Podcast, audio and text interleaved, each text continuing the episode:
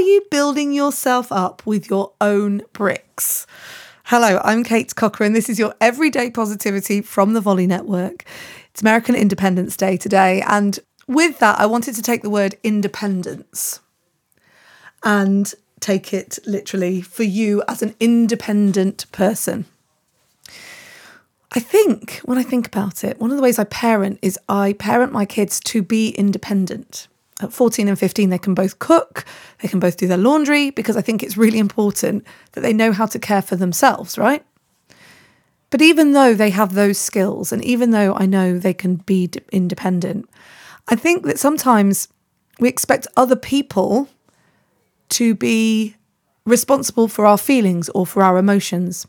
And when stuff happens later in life, I know certainly in my 20s, in my 30s, gosh, even in the last first few years of my 40s, there have been times where relationships, friendships, family relationships, you know, loving relationships have broken down.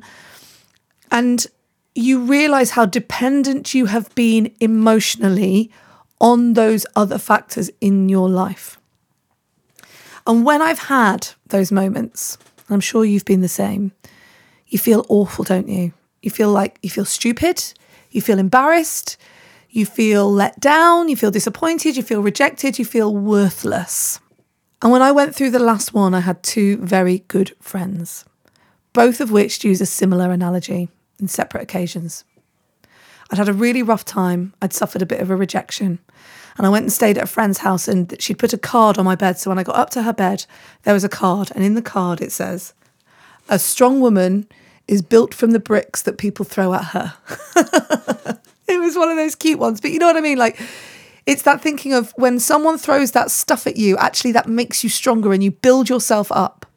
And then another friend said to me, the thing about being kind of rock bottom or having those moments where you feel like you've been stripped of all your worth is you get to build yourself back up with your own bricks. There are times in your life where it feels really good to think, I did that myself. So when my kids, teenagers as they are, make their chili or their katsu curry, I know it's very, very impressive dishes, right? Or they make that cake and they feel like they did it themselves. I hope that they can transfer that ability to do that stuff themselves, that understanding that they did that themselves, they learnt that themselves, into their emotional bricks.